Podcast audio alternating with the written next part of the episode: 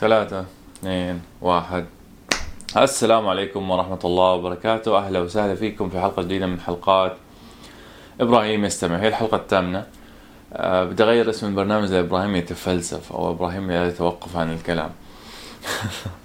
المشكلة يا جماعة الخير إنه أنا سجلت الحلقة كاملة من ساعة هيك وبس فتحت الفيديو لقيته إنه مش عامل فوكس علي والصوت كان مشوش. ف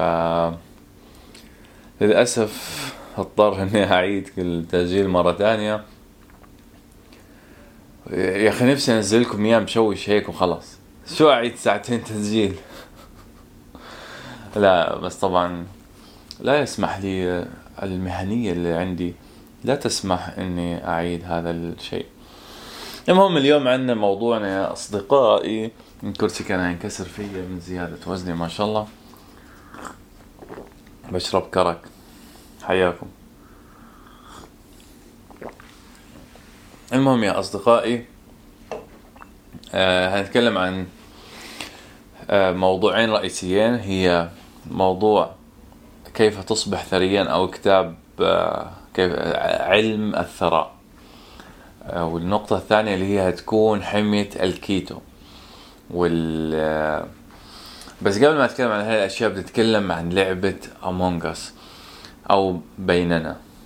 هاي اللعبة كتير انشهرت من فترة بس أنا حاب أقول لكم إنه أنا كنت ألعبها قبل ما تنشهر فأنا عشان هيك إنسان cool و وبعرف وعشان الناس آه بعرف الأشياء قبل ما تنحط ومش عارف شو الفلسفة هاي تبعتي.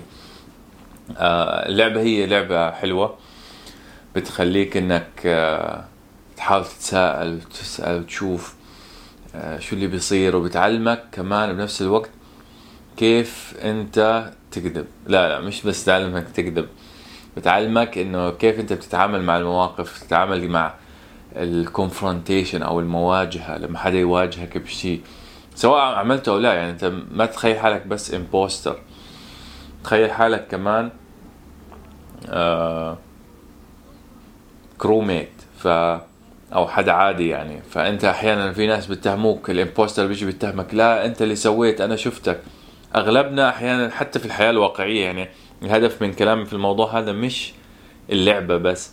هدفي من الكلام عن لعبة Among Us إنه نحاول نستخدمها لفائدتنا مش بس إنه نستغل إنه اللعبة هاي مفيدة والله لعبة مسلية خلاص هاي يعني خلاص ما منها فايدة.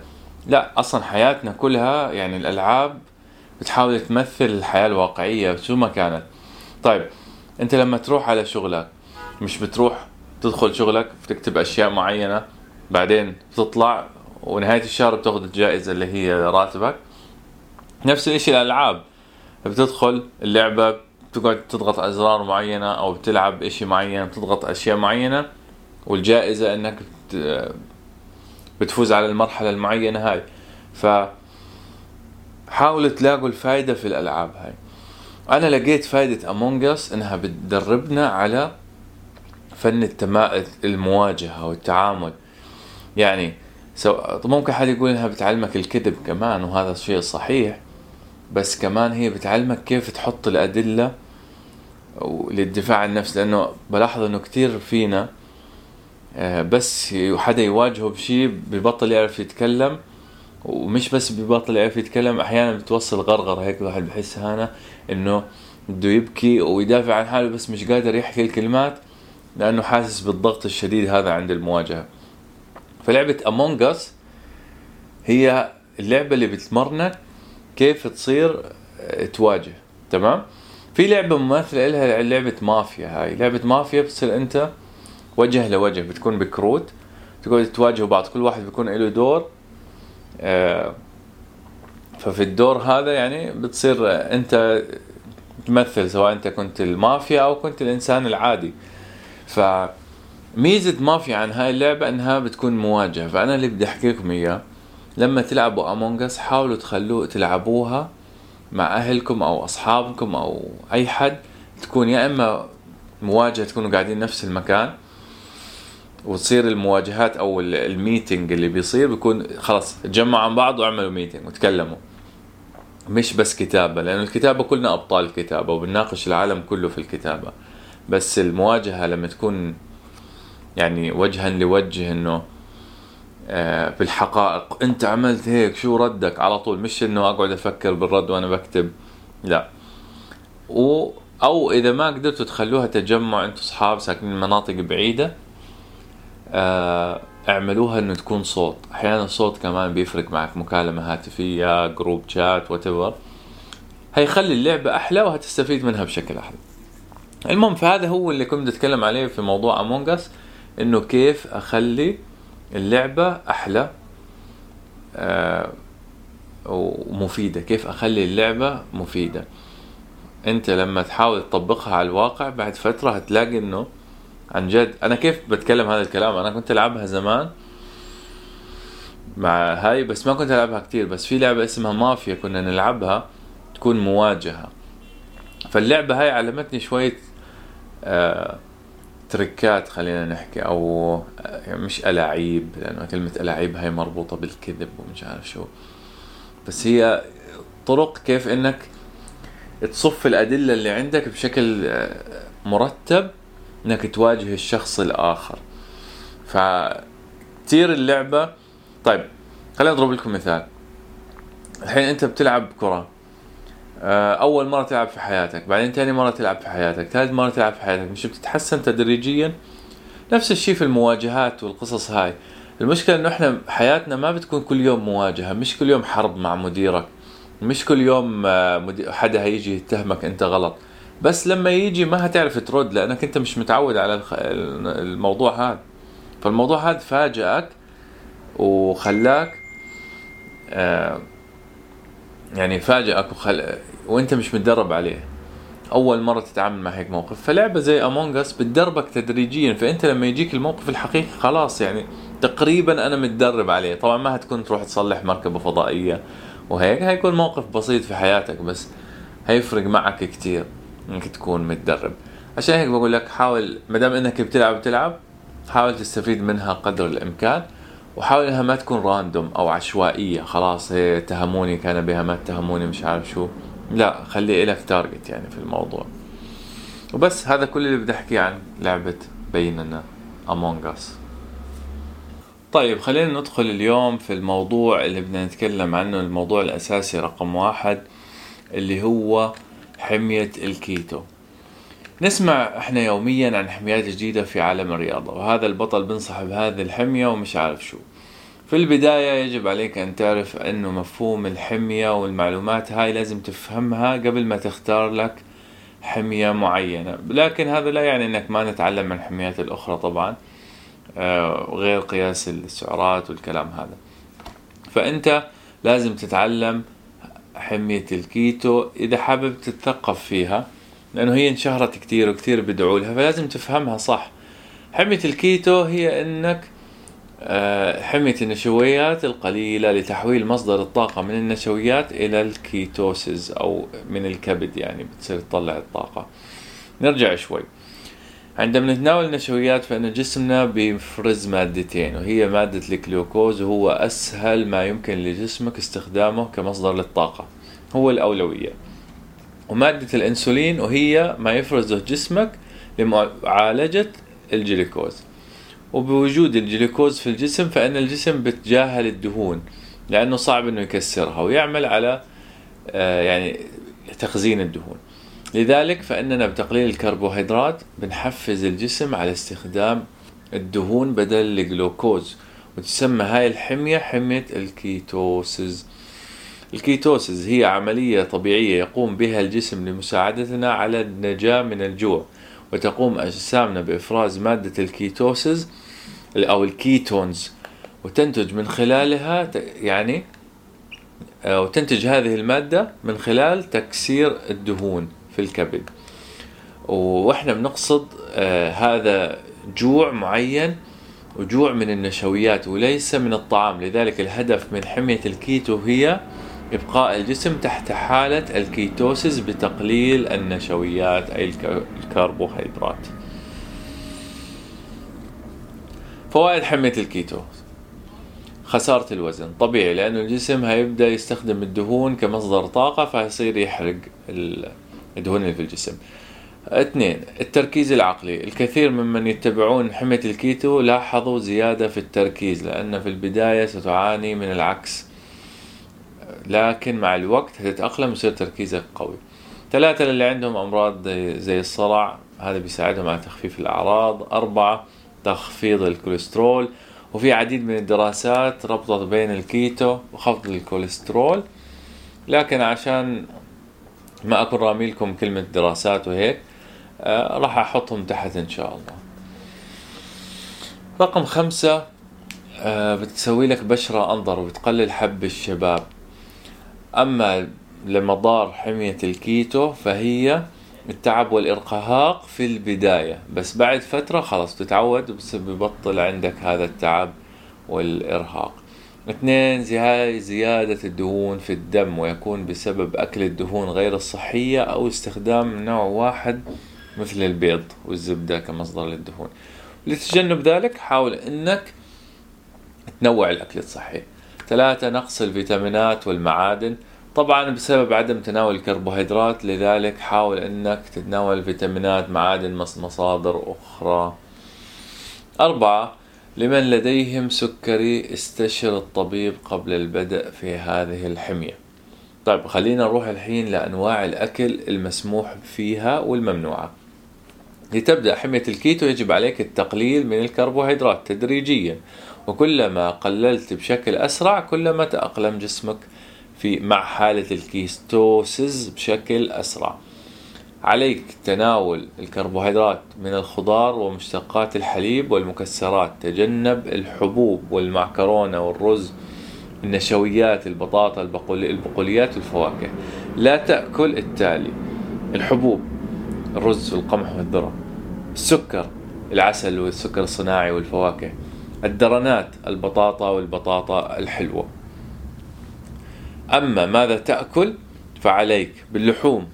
مثل الدجاج اللحوم الحمراء السمك البيض الخضار الورقية مثل السبانخ الخس الخضار التي تنمو فوق الأرض مثل القرنبيط والبروكلي وغيره المماثل لها.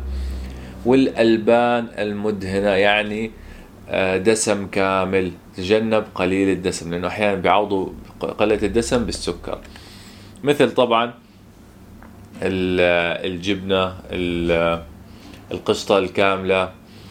يعني الأشياء كلها دسم. المكسرات مثل البذور والجوز واللوز الأفوكادو والتوت آه كمان ممتاز. إذا أنت ما بتقدر تعيش بدون سكر وهيك خذ لك المحليات مثل ستيفيا اللي هي zero calories والزيوت مثل زيت الزيتون وزيت جوز الهند. طبعا أنت عارف قاعدة إنه لازم يكون 70% دهون 25 بروتين 5% كربوهيدرات تقريبا. وعلى ذلك نستطيع أن نستنتج ماذا نأكل وماذا لا نأكل. تذكر دائما أن بعض الأصناف المذكورة تحتوي على القليل من الكربوهيدرات فعليك تأخذها بعين الاعتبار. لكن لو كان في ألياف امسح الألياف من آه، المعادلة يعني اطرح الألياف من كمية الكربوهيدرات. بهيك أنا شرحت لكم حمية الكيتو بشكل بسيط لكن سأذكر لكم خطوات عملية للوصول إلى حالة ال ketosis. بشكل أسهل يعني مو بتعمل واحد اثنين ثلاثة بتوصل لحالة ال ketosis. واحد تحكم بالكربوهيدرات. جميع أنواع الكربوهيدرات وليس فقط صافي الكربوهيدرات يعني انتبه على الكربوهيدرات. اثنين تحكم بالبروتين. حمية الكيتو ليست حمية لحوم. زيادة البروتين ممكن إنك تقلل من حالة ال ketosis وتطلع جسمك منها. لا تقلل من الدهون. أحيانا بنخاف من الدهون إحنا وما بناكل. لكن أنت الحين مصدر طاقتك الدهون. اشرب مي قلل الوجبات الخفيفة بين الوجبات الرئيسية واعمل إذا بتقدر تصوم. الصوم يساعد على تسريع حالة ال ketosis. آه تمرن التمرين مفيد. أول المكملات الغذائية. يعني أنا في الأصل ما بنصح بالمكملات الغذائية لكن أنت لما تلغي النشويات أحيانا جسمك بينقص عليه فيتامينات. عشان هيك بقول لك لا ممكن تأخذ لك مكمل فيتامين أو شيء معين. النقطة الأخيرة تأكد مما تشتري. اقرأ العناصر الغذائية اللي ورا لأنه أحيانا بتكون إحنا بنشتري لحمة أو شيء وبتكون فيها شوية كربوهيدرات حاطينها لأنها مكررة. يمكنك قياس آه، حالة ال ketosis عن طريق فحص الدم لكن أنا بشوف الموضوع معقد إلا لو أنت بدك تلتزم مئة بالمئة. آه، بس في علامات بتظهر لك بتخليك تعرف إذا أنت في حالة ال ketosis ولا لا. مثل هاي اللي هي زيادة التبول جفاف الفم وزيادة العطش. آه، ريحة الفم السيئة طبعا مؤقتا لكن مع الوقت بتقل. وتقليل الجوع وزيادة الطاقة بتحس حالك دائما نشيط. في عندك ثلاث أنواع كيتو. آه الأولى ال SKD اللي هي أنا شرحتها. الثانية T TKD اللي هاي الكيتو المستهدف targeted keto بيسموها. تاكل كربوهيدرات كربوهيدرات سريعة آه سريعة الامتصاص قبل التمرين. وطبعا ال CKD اللي بيعملوا كمال أجسام شو بيعملوا؟ بياخذوا مرة في الأسبوع وجبة كربوهيدرات كبيرة. بعدين طول الأسبوع بيقعدوا يحرقوا فيها. في النهاية حمية الكيتو هي حمية جيدة لكنها ستتطلب منك تحويل كبير في نمط حياتك. خاصة إحنا في الوطن العربي أغلب اكلنا كربوهيدرات وكلام زي هذا. فأنت قبل ما تبدأ تأكد إنك هتتحكم في ال environment في البيئة اللي حواليك هتقلل النشويات وهتقدر تستمر عليها. طبعا هذا كل ما تريد أن تعرفه عن حمية الكيتو. هنا تكلمنا عن حمية الكيتو يا أصدقائي. حان وقت الكلام عن كتاب كيف تصبح ثريا أو علم الثراء. هو كتاب كتبه والاس دي واتلز هذا الكتاب بجملة التفكير والتصرف بشكل خلاق لإضافة قيمة للآخرين. الكاتب يقول أن الطريق لتصير ثري هو عبارة عن علم مثله مثل علم الرياضيات علم الفيزياء إذا طبقته ستصبح غنيا لا محالة. طبعا الكاتب بيقول أن الكتاب هو خطوات محددة للثراء لكن أسلوب الكتابة بيوحي أنها فلسفة. يعني 98 من الكتاب هو عبارة عن فلسفة وهذا الشيء خلى الكثير من الناس اللي قروه ما يستفيدوا منه بالطريقة اللي الكاتب كان بده إياها. الكاتب بيعتبر أنك لما تخطو خطوة من هاي الخطوات بتفتح مجال للكون أنه يعطيك. الخطوات عشان ما أطول عليكم كالتالي. الخطوة الأولى خلي عندك رؤية محددة وطبعا هاي النقطة كثير من الكتب تكلموا عنها. يعني خلي عندك رؤية وهدف محدد. بناء على الرؤية بتعمل أهداف وخطط واضحة. أنت شو بدك تعمل بالضبط؟ نحن نرى ما نريد. في طرق كثيرة لتجميع الفلوس بس أنت أي طريق هتسلك؟ وكيف هتتميز عن غيرك من اللي سلكوا نفس الطريق. النقطة الثانية كن مبدعا ولا تنافس فقط. أي أنك تبتكر طرق وأشياء جديدة لتتميز عن غيرك. آه، مثل أنك تهتم يعني تتميز عن غيرك. مش أنك بس تهتم أنك تنافس الآخرين لما لأنك لما تكون مشغول بالتنافس ما راح تبدع وهيكون فقط تركيزك على الأرقام. أضرب لكم مثال اليوتيوب. بس ينشهر بعض الناس بيصير همهم ينزلوا مقطع كل أسبوع أو عدد معين من المقاطع شو اللي بيصير أحيانا بيكون ظروفه سيئة بس لازم إنه ينزل فبصير ينزل أشياء مكررة وهكذا والتنافس بيخلي أعمالك فقط ردة فعل على منافسيك اسأل نفسك هل أنت بتعمل شيء مماثل للآخرين؟ هل أنت بتضيف قيمة للآخرين ولا بس تقليد؟ شو اللي بيخليك مميز عن غيرك؟ انظر لأغنى رجال العالم مثل بيل جيتس وجيف, وجيف بيسوس ومارك زكربرج شو عملوا؟ خلقوا new markets أسواق جديدة. الخطوة الثالثة مرن عقلك بالتكرار أي ضلك فكر خطتك ورؤيتك يوميا. خليها واقع ومخيلتك يعني خلاص صار الإشي واقع. كم ساعة بتقضي أنت في اليوم وأنت بتفكر بحياتك الجميلة وبأحلامك؟ النقطة الرابعة حافظ على امتنانك دائما خليك ممتن للآخرين. ابدأ يومك كتابة قائمة لماذا أنت مهتم. النقطة الخامسة آمن مئة بالمئة لا تشك أبدا أنك راح تصير غني. النقطة السادسة اجعل كل يوم هو يوم نجاح حيث يمزج الكاتب بين التفكير والتنفيذ. املأ يومك بالإبداع والامتنان والإيمان بالنجاح.